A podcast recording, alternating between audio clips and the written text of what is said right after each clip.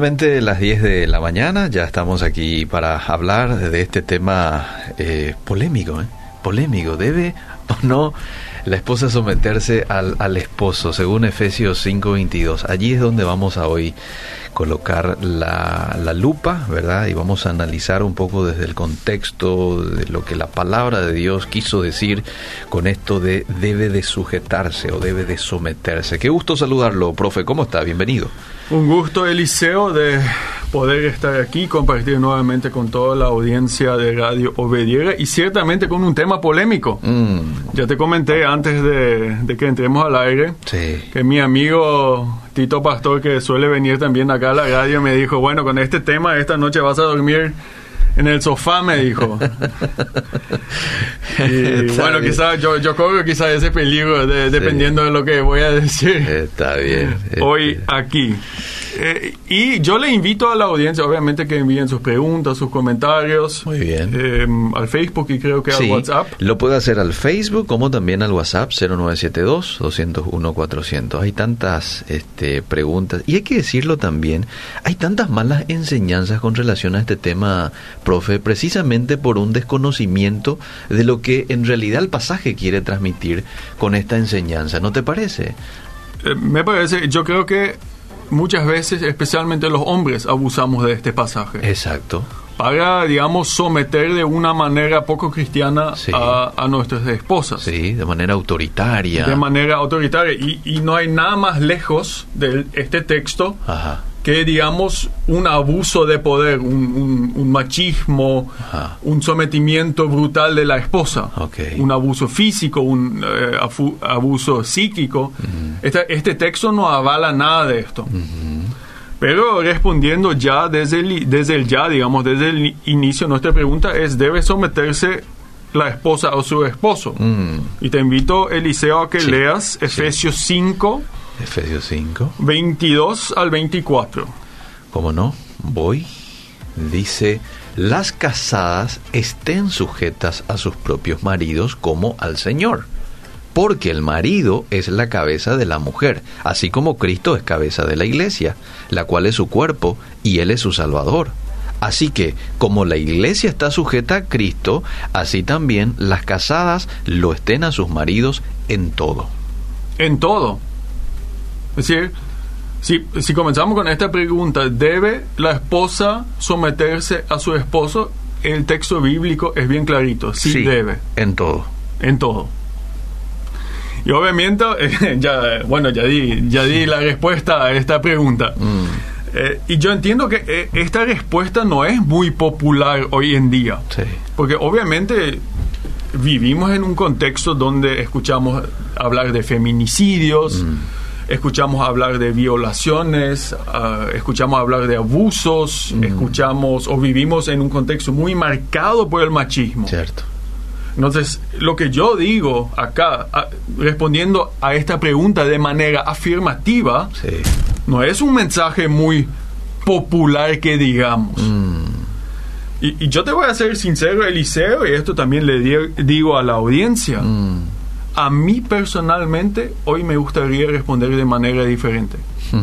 Porque yo también vivo en esta situación social, cultural, y a mí me gustaría decir, escuchen gente, la interpretación de este texto. En realidad el texto no dice que las mujeres deben som- o las esposas deben someterse a sus esposos. Hmm. Realmente, si fuera por mí, me gustaría decirles otra cosa. Hmm. Pero yo como intérprete de la Biblia estoy sujeto al texto bíblico y no le puedo imponer significados que no están en el texto bíblico. Hmm. Okay. Y creo que, que nosotros debemos cuidarnos de no imponer significados al texto bíblico. Uh-huh. ¿Y cómo podemos evitar eso? Y lo que siempre digo, primero leer todo el pasaje. Uh-huh. Y después leer el pasaje dentro de su contexto. Okay. Leer un pasaje dentro de su contexto significa leer lo que viene antes y lo que viene después. Mm. Entonces, y tratar de entender el texto. Entonces, eso evita que nosotros impongamos significados al texto que son en realidad ajenos a este texto. Okay. Entonces, eh, si miramos al contexto, digamos, inmediato este, de, de este pasaje de Efesios cinco, veintidós a treinta y tres, donde habla de justamente la relación entre esposo y esposa, notamos que toda esta sección comienza en Efesios capítulo cuatro, versículo uno. Uh-huh. Ahí Pablo comienza, digamos, de, de aplicar uh-huh. la enseñanza del Evangelio a la vida diaria. Me gustaría que leas el cuatro uno. Yo pues, preso en el Señor, os ruego que andéis como es digno de la vocación con que fuisteis llamados. Sí, los creyentes son exhortados a vivir de acuerdo a su fe. Okay. Entonces, él explica esto hasta el capítulo seis, cuatro a seis, él explica lo que significa esto. Mm. Él, por ejemplo, habla eh, de las relaciones en la iglesia, de que hay que cuidar la unidad, él habla de los dones espirituales, mm-hmm. y después ya, eh, segunda parte del capítulo cuatro, eh, siguiendo en el capítulo cinco, él habla de una vida diaria digna del Evangelio, por ejemplo, que el creyente va a ser un, un, un trabajo, trabajador diligente, okay. que no va a ser un, un mendigo, que no va a ser un vago, uh-huh. eh, que, va, que no va a mentir, que no va a robar, que uh-huh. va a abandonar la ira. Okay. Entonces, todas estas cosas uh-huh. son un estilo de vida de Bien. acuerdo a la vocación del Evangelio. El que hurtaba no hurte más, ninguna claro. palabra corrompida salga de vuestra boca, no entristezcan al Espíritu Santo, quítense toda amargura, etcétera, etcétera. Entonces, todo esto, entonces esas exhortaciones, digamos, eh, de cómo manejar nuestro matrimonio es parte de esta aplicación práctica del Evangelio a nuestra vida diaria. Y hay un versículo que es, creo que en, en esta sección mm. es fundamental. Me gustaría que leas el cinco dieciocho. Sí. A ver, voy al dieciocho. No os embriaguéis con vino, en lo cual hay disolución. Antes bien, sed llenos del Espíritu. Entonces, acá Pablo dice, sed, bueno, lo compara con, con embriagarnos, con bebidas alcohólicas, y dice, en vez de eso, sed llenos del Espíritu. Mm. Y después, en los versículos diecinueve, veinte, veintiuno y en adelante, él explica lo que significa sed ser llenos del Espíritu Santo. Es muy importante que comprendamos esto, okay. porque para nu- muchos de nosotros ser llenos con o, o ser experimentar la llenura del Espíritu Santo es un momento único, mm. donde Dios te toca de una manera sobrenatural. Muchos se caen, eh, hay milagros, muchos hablan en lenguas, mm-hmm. y cierto, la Biblia conoce esa clase de experiencias de llenura del Espíritu Santo, okay. pero acá fíjense, acá no es un momento único sobrenatural. Sed llenos, digamos, es un mandamiento. Pablo nos manda a que paulatinamente uh-huh. la plenitud del Espíritu Santo crezca en nuestras vidas. Ajá. Algo continuo. Algo continuo, algo que va avanzando. Es decir, que el poder del Espíritu Santo cada vez tome más de mi cuerpo, más de mi ser, y el poder del pecado vaya disminuyendo. Uh-huh. Es decir, es Muy un bien. proceso continuo. La plenitud del Espíritu no es solamente una experiencia. Ajá. Okay. Es, digamos, matar continuamente el pecado en nuestras vidas y, digamos, reorientar mm. nuestras vidas hacia los valores del Evangelio. Ok, muy bien. Y fíjense, esta llenura del Espíritu, y Pablo va explicando lo que significa eso, mm. y en parte, justamente, él lo aplica a las rel- relaciones del matrimonio. Mm. Es decir, la plenitud, la llenura del Espíritu Santo se muestra en nuestro matrimonio. Mm. Quiero que leas el versículo Quiero que leas el versículo veintiuno, cinco veintiuno. Someteos unos a otros en el temor de Dios. Entonces, ser llenos en el Espíritu Santo se muestra que nos sometemos los unos a los otros. Okay. ¿Qué significa eso? ¿Acaso, por ejemplo, acá en Obedira o en el CEMTA? Eh, nosotros somos organizaciones cristianas, ajá. y si aplicamos esto a estas instituciones, sí. someteos unos a otros. ¿Eso acaso, acaso significa que el director de Obedira o el director de CEMTA, yo me tengo que someter a él y él se tiene que someter a mí? Mm. Es decir, que Bueno, si él me dice, el director del CEMTA me dice, vos, yo te doy este salario y yo le digo, yo quiero diez por ciento más, que él se tiene que someter a mí. Obviamente eso no significa. Pablo explica en los siguientes versículos lo que significa someterse los unos a los otros. Okay. Ser llenos en el Espíritu significa que las esposas se someten a sus esposos, uh-huh, y que los esposos aman a las esposas. Okay. Primero, después...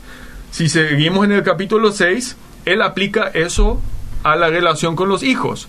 Ser llenos en el Espíritu significa que los hijos se someten a sus padres, mm. pero que los padres no provoquen la ira en sus hijos. Okay. Y la tercera cosa que él está diciendo, ser llenos en el Espíritu, significa que los empleados se sometan a sus directores, a sus jefes, mm. y hagan un trabajo diligente, pero que también los, los jefes empleado, cristianos, los empleadores, en este caso. Los empleadores ah. traten bien a sus empleados. Okay. Entonces, dentro de este gran contexto, digamos, este flujo de ideas, mm. debemos entender lo que Pablo quiere decir con someterse los unos a los otros. Y, y, y lo más importante acá es, esto es una señal de la llenura del Espíritu Santo. Ah. No es solamente un momento único que yo ah. experimento cuando viene un pastor, digamos, poderoso y sí. me toca. No, sí. es, es una cosa continua. Okay. Son, carac- cosa... son características de un lleno, de una llena del Espíritu Santo. Claro, ¿verdad? Me va llenando. Uh-huh. Entonces, dentro de esto, entonces Pablo primeramente explica ser llenos en el Espíritu Santo, sometiéndose los unos a los otros, uh-huh. y esta plenitud del Espíritu primero se muestra en que las esposas se someten a sus esposos. Mm. Entonces ahí se nota la plenitud del Espíritu. Okay. Y si, fino, si nos fijamos bien los versículos veintidós a, a veinticuatro, creo que sería bueno que los leas nuevamente, Eliseo. Las casadas estén sujetas a sus propios maridos como al Señor, porque el marido es cabeza de la mujer, así como Cristo es cabeza de la iglesia, la cual es su cuerpo y Él es su Salvador. Así que, como la iglesia está sujeta a Cristo, así también las casadas lo estén a sus maridos en todo. Maridos, amad a vuestras mujeres, así como Cristo amó a la iglesia y se entregó a sí mismo por ella. Bueno, okay. eh, a... bueno, ¿qué le está diciendo Pablo a las esposas acá? Le, les está diciendo, sométanse a sus maridos. Uh-huh. Y él acá lo compara con la iglesia, la relación entre Cristo y la iglesia. Uh-huh. La esposa acá es como la iglesia. Uh-huh.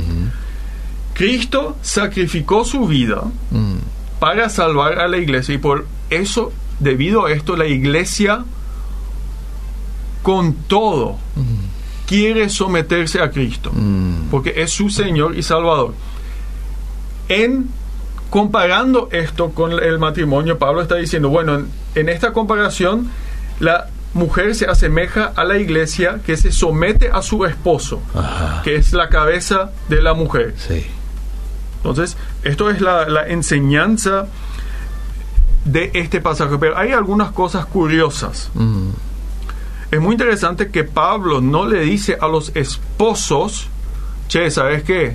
Esposo, marido, decirle un poco a tu esposa que ella tiene que someterse a vos. Uh-huh.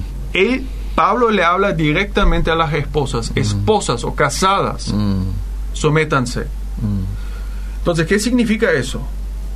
Que Pablo asume uh-huh. que las esposas tienen una fe genuina, propia, independiente de los esposos.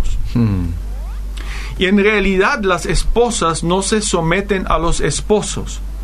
Las esposas, por su fe en Jesucristo, se someten a Jesucristo, y porque se someten a Jesucristo, reconocen uh-huh. que deben someterse a sus esposos. Uh-huh. Es decir, la esposa no se somete a su esposa, eh, esposo porque el esposo es más fuerte o porque los hombres son más inteligentes, nada de, nada de eso. Uh-huh. Ella se somete porque reconoce que parte de seguirle a Jesucristo uh-huh. significa someterse a su esposo. Ok. Entonces, ella en realidad no le es obediente en primera línea a su esposo, mm. sino a Cristo. Ok. Entonces, eso ya, ya marca una, una, una, una pauta. Mm. Entonces, hay una fe personal y por eso las esposas se someten a sus esposas como la iglesia se somete a Cristo. Uh-huh. Bueno, ¿qué sí puede significar esto en, en manera bien práctica para las esposas? Y acá yo sé que me muevo como hombre en un eh, terreno bastante resbaladizo. No sé, quizás mi esposa me está escuchando también y, y quizás me tenga que dormir en el sofá esta noche. ¿Qué significa que las esposas deben someterse a sus esposos? Mm. Voy a primero hablar de lo que no significa eso. Ok. Eso no significa que la mujer se somete a cada hombre. Mm. Se somete únicamente a su esposo, no a otros hombres. Ok. No a cualquier hombre. Mm. Eso tampoco significa que en el día a día debe, digamos, buscar el permiso de su esposo en cada pequeña decisión, en cada detalle. Ah, muy bien. No es como en el cuartel que a la mañana los soldaditos salen ah. y se, se, se separan y esperan las órdenes. No, eso no es okay. como la esposa se somete a su esposo. Muy bien. Eso tampoco significa que la esposa únicamente tiene que cuidarse, eh, quedarse en casa, cuidar a los hijos y lavar los platos. Mm. Ella puede tener un trabajo propio. El, el texto no evita eso. Oh, okay. Eso okay. tampoco significa someterse. Someterse tampoco significa que la esposa tiene que aguantar los abusos psíquicos y físicos oh. de su esposa, okay. de su esposo. Ajá. Y ahora le hablo, si una mujer ahora mismo me está escuchando que y vive en una situación donde su esposo le abusa, especial, psíquicamente y especialmente físicamente. Mm. Eso él no puede hacer. Quizás vos estés pensando, yo me lo merezco. Muchas mujeres que son abusadas físicamente piensan que se lo merecen y por eso se quedan en esas relaciones. Mm. No es así. No puede abusarte. Si es que te abusa, sal de ahí. Salí de esa casa y andate a un lugar seguro. Y recién puedes volver cuando tu esposo haya experimentado una transformación genuina. Mm. Yo soy un pastor y mi responsabilidad pastoral es decirte que tienes que proteger tu vida y tu cuerpo. Mm. Eso lo digo así. Muy Entonces, bien. ¿Qué significa someterse? Que el esposo tiene la responsabilidad principal para la familia y para el matrimonio. Mm. Eso significa que la esposa busca el consejo de su esposo.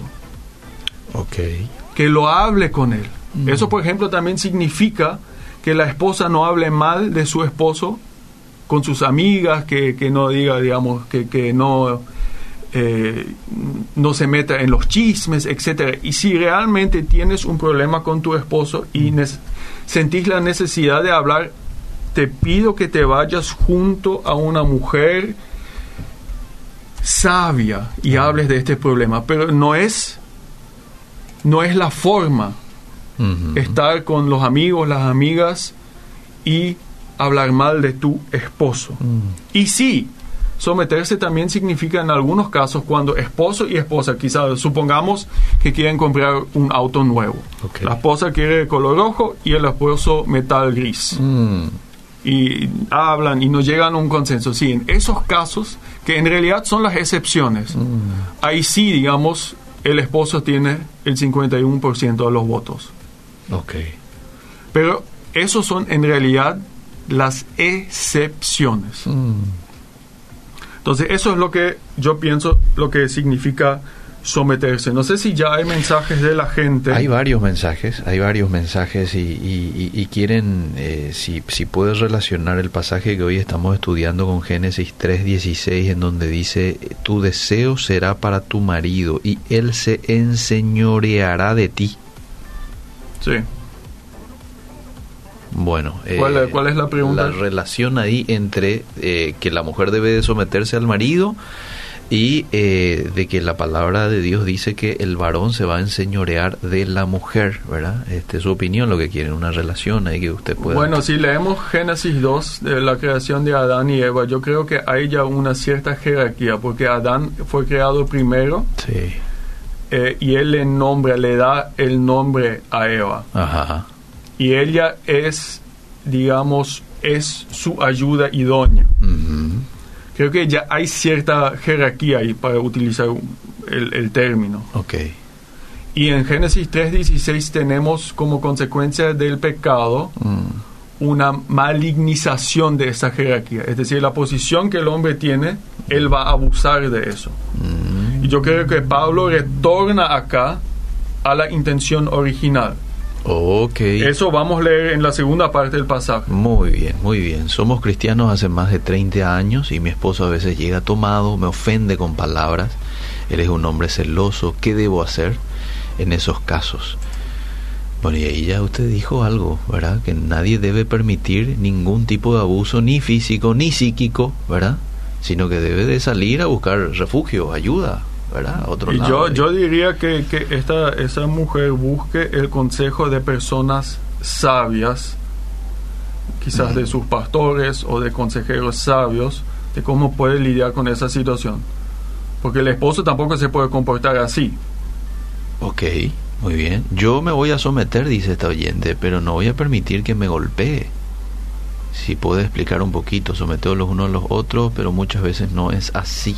Dice. Hablamos ya justamente del abuso físico. Eh, justamente someterse no significa eh, que yo tolere el abuso físico. Le preguntan aquí si un varón le dice a su esposa que no quiere que vaya en la iglesia y le dice que se vaya a adorar a María. En ese caso, ¿qué debe hacer la esposa? Yo creo que ahí la obediencia a Dios es más alto que la obediencia al esposo, porque este texto presupone un matrimonio cristiano. Ok. Muy bien. A ver, ¿qué más? Buenos días. El tema reinteresante, la consulta. Si el esposo no es creyente y está en el mundo, ¿se aplica el concepto de someterse para la esposa también? La lealtad a Cristo siempre es más alto. Esto justamente vemos acá. La esposa se somete porque, no en primera línea porque quiere, eh, obedece a su esposo, sino porque obedece a Cristo y por eso se somete a su esposo. Okay. La lealtad a Cristo siempre es más alta. Muy bien. Y solamente, obviamente, puede someterse en aquellos aspectos donde su relación con su esposo no exige que ella renuncie a ciertos valores cristianos fundamentales. Ok, muy bien.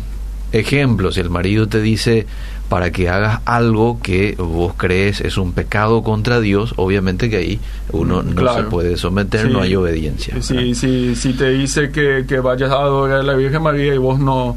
simplemente no reconcilias eso con el Evangelio, bueno, entonces eh, no lo haces. Ok. Obviamente este texto presupone que ambos son creyentes. Claro. Eh, claro, porque después da características de un varón lleno del Espíritu Santo también. Claro. Ser llenos del Espíritu Santo o plenitud del Espíritu Santo también es obedecer al Espíritu. Y da gozo y plenitud también cuando el Espíritu Santo toma total control sobre las emociones. Toma control también el alma, mente. Es un estudio que hice. Yo personal acepto corrección, dice. Muy bien. Bueno, sigamos. Vamos, eh, eh, vamos. En realidad, y esta es la parte polémica. Ajá. Recién tratamos la parte polémica. Sí. Pues la segunda parte, los versículos veinticinco a treinta, cuando leo esto, esos versículos, y Eliseo los va a leer enseguida, yo como hombre y esposo muchas veces me gustaría ser mujer. Porque lo que exige a sí. Pablo ahí de mí como hombre no es poca cosa. Yo, y le digo eso honestamente a la audiencia, yo fallo cada día. mm. Yo fallo cada día. mm. Lee por favor, Eliseo, eh, estos versículos. Dice: maridos, atención varones, amad a vuestras mujeres, coma, así como Cristo amó a la iglesia y se entregó a sí mismo por ella, para santificarla, habiéndola purificado en el lavamiento del agua por la palabra, a fin de presentársela a sí mismo una iglesia gloriosa, que no tuviese mancha ni arruga, ni cosa semejante, sino que fuese santa y sin mancha. Así también los maridos deben amar a sus mujeres como a sus mismos cuerpos. El que ama a su mujer, a sí mismo se ama, porque nadie aborreció jamás a su propia carne, sino que la sustenta y la cuida, como también Cristo a la iglesia. veintinueve estoy. Leo hasta el treinta. Porque somos miembros de su cuerpo, de su carne y de sus huesos. Este, te, este texto es un problema para nosotros los hombres. Sí. ¿Qué querés que te diga? Es un estándar sí, muy si alto. Simplemente, si lo comparás con los versículos veintidós a veinticuatro, ahí Pablo le habla a las esposas y veinticinco a treinta a los esposos. Mm. Este texto tiene el doble de, de palabras, más o menos. Sí. Es decir, exige mucho más de los esposos. Sí, cierto. Segunda observación, y esto va para esos machos que mm. llegan a su casa y dicen que yo soy el sargento de mi casa, sí, acá yo mando. Sí. Fíjense una cosa, los versículos veintidós a veinticuatro Pablo le escribe a sus esposas. Sí. Las esposas deben leer esos versículos. Mm. Pablo no dice, lee, léele a tu esposa esos versículos. Mm. Los hombres, nosotros leemos los versículos veinticinco a treinta. Mm. Los veinte, versículos veintidós a veinticuatro leen las esposas. Sí, dos versículos. Ellos, esos son sus versículos. Sí. Estos acá son los míos, sí, como sí, hombre. Mm. Eso debemos hacer. No es que yo me voy a mi casa y le mira en la Biblia, señora, mm. vos tenés que someterse, vos, vos tenés que someterte a mí. Mm. No. Eso es, no, no es mi deber. Mi deber es leer los ve- versículos veinticinco a treinta. No los versículos veintidós a veinticuatro. Okay. Y acá Pablo sigue con esta comparación del matrimonio con la relación que existe entre la iglesia y Jesucristo. Pero acá el hombre es análogo mm. a Jesucristo. ¿Y qué hizo Cristo para su iglesia? Mm. Eh, para la iglesia. Él se sacrificó. Mm. Dio su vida. Dio su vida. Todo egoísmo terminó acá. Eh. Sí, y eso debe ser la actitud de los esposos, de nosotros los esposos, hacia nuestras esposas. Ah. Sacrificio. Fíjate en lo que dice Pablo acá acerca, acerca de Cristo. Mm. Él se entregó para que la iglesia no tenga mancha, ni arruga, ni cosas semejantes, sino que fuera santa e inmaculada. Mm. Queridos esposos, no sé si ustedes y yo, si nos sacrificamos para nuestras esposas para que sean santas e inmaculadas. Mm. Acá entonces, todo machismo, mm. todo, toda esa idea, idea cae, de que yo soy el rey en mi casa y se tengo, cae por tierra. Y vuelvo de mi laburo a casa y le grito mm. a mi esposa, a mi esposa, todo esto se cae de la tierra. Sí, cierto. Liderar significa sacrificio. Mm. Entonces la pregunta que los hombres, nosotros los esposos, tenemos que hacernos no es ¿acaso mi esposa me obedece lo suficiente?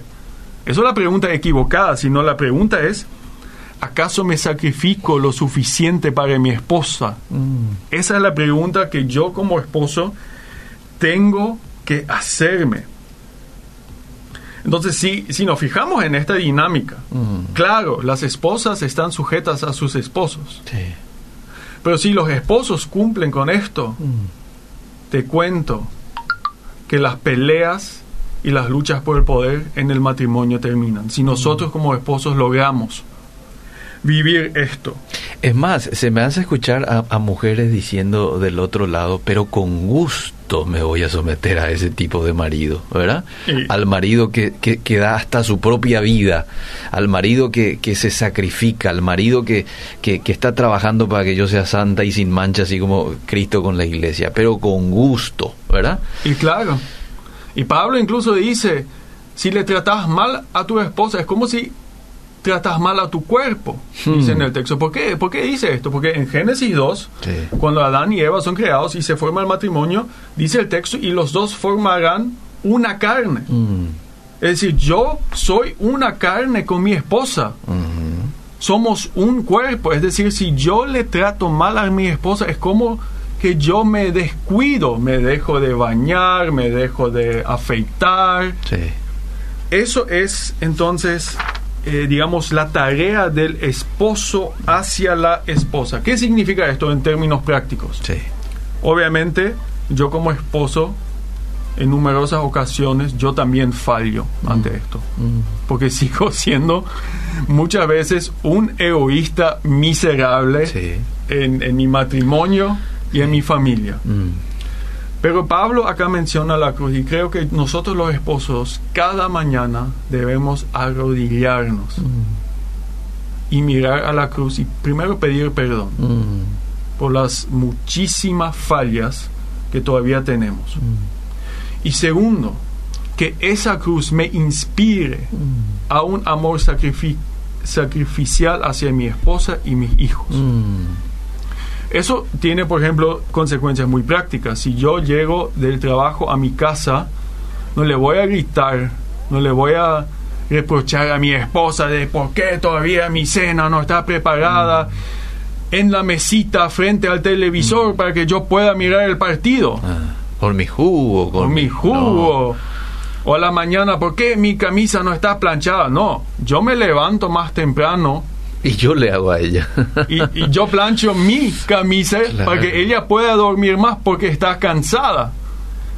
O cuando yo vuelvo cansado del trabajo, yo le digo a mi esposa, ¿sabes qué? Andá y descansá un poco. Yo me ocupo de los hijos y yo hago la cena para la familia. Mm. Ser, ser esposo significa cansancio, cansancio, cansancio, sacrificio, sacri- sacrificio, humildad. Wow. Bueno, aquí algunos esposos ya están en, se están enojando con usted, pero no es con usted, es la Biblia, es la Biblia. Que se enojen la... con Pablo. Ay, ay, ay. A ver. Fíjate la, sí. la última parte, sí. la última parte de este texto. Sí. Creo que leas los versículos treinta y uno a treinta y tres. A ver. Por esto dejará el hombre a su padre y a su madre y se unirá a su mujer y los dos serán una sola carne. Grande es este misterio, mas yo digo esto respecto de Cristo y de la Iglesia. Por lo demás, cada uno de vosotros ame también a su mujer como a sí mismo, y la mujer respete a su marido. Entonces, si tu vecino no es creyente y te pregunta, che, yo nunca entendí el tema de Jesucristo, la fe y la Iglesia, mm. ¿cómo puedo, ente- puedo entender eso? Vos le podés responder, mira a mi matrimonio y ahí vas a ver lo que es la relación entre Cristo y su Iglesia. Mm. Entonces, a ver, no, eso es el ideal de nuestros, claro, de nuestra familia, nuestros matrimonios. No sé si hay mensajes ahí. Qué desafío. Sí, hay mensajes. Lo voy a leer rápidamente. Buenos días. Qué tremenda la explicación. Bendiciones. Qué lindo que así sea la relación de ayuda mutua. Mónica de San Antonio, saludos a mi esposo de Erlis. Buenísimo el programa, ¿cómo puedo volver a escuchar? Esto queda en el en la fanpage de Radio Obedira y también en el podcast de doble u doble u doble u punto obedira punto com punto p y. Va ahí a Biblia bajo la lupa y lo va a encontrar en unos minutos más. Quiero dejar a mi marido, ya estoy cansada, dice. Ya está. Bueno, hay que buscar ayuda, ¿eh? Hay que buscar ayuda. Este, porque sin duda alguna, si ambos ponen de su parte, este, se puede alcanzar, ¿sí? Se puede lidiar ante una situación difícil. Una consulta, mi esposo quedó sin trabajo por una semana, ahora consiguió otra, eh, y no me gusta, no estoy de acuerdo, porque ya habíamos hablado que trabajaríamos juntos en familia y él quiere ir otra vez, porque no piensa que no va a resultar nuestro emprendimiento. Eso está mal. ¿Y cómo se aplica allí el sometimiento? A la esposa no le gusta algo eh, que tiene que ver con lo laboral del esposo. Y mi sugerencia sería hablar, buscar un consenso. Hmm. Y si él insiste, bueno, eh, no, le, no le vas a atajar. Incluso si le atajas, hmm. muchas veces crece el rencor. Okay. Y eso a largo plazo va a dañar también el matrimonio. Muy bien. Este, mi esposo no es creyente, si no cumplo, ok. Bueno, eh, eh, esas son ya cuestiones, si no cumple con, con las fantasías del esposo, esas son cuestiones este, que no tienen que ver con, con sometimiento, ¿eh?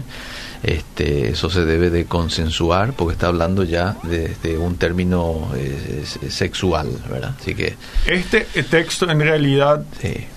apunta a que esposo y esposa busquen el consenso en todo. Ahí está. Solamente en casos excepcionales, y pero muy, pero que muy pero que muy excepcionales, mm. el esposo tiene el cincuenta y uno por ciento de los votos. Ahí está. Muy bien. Sumamente explícito, profe. Yo le agradezco mucho su tiempo aquí. Excelente la explicación, y de pronto si alguien no pudo seguir eh, de manera integral la charla, lo va a encontrar de vuelta en el Facebook de Radio Vedira. Gracias por el tiempo. Muchas gracias. Seguimos.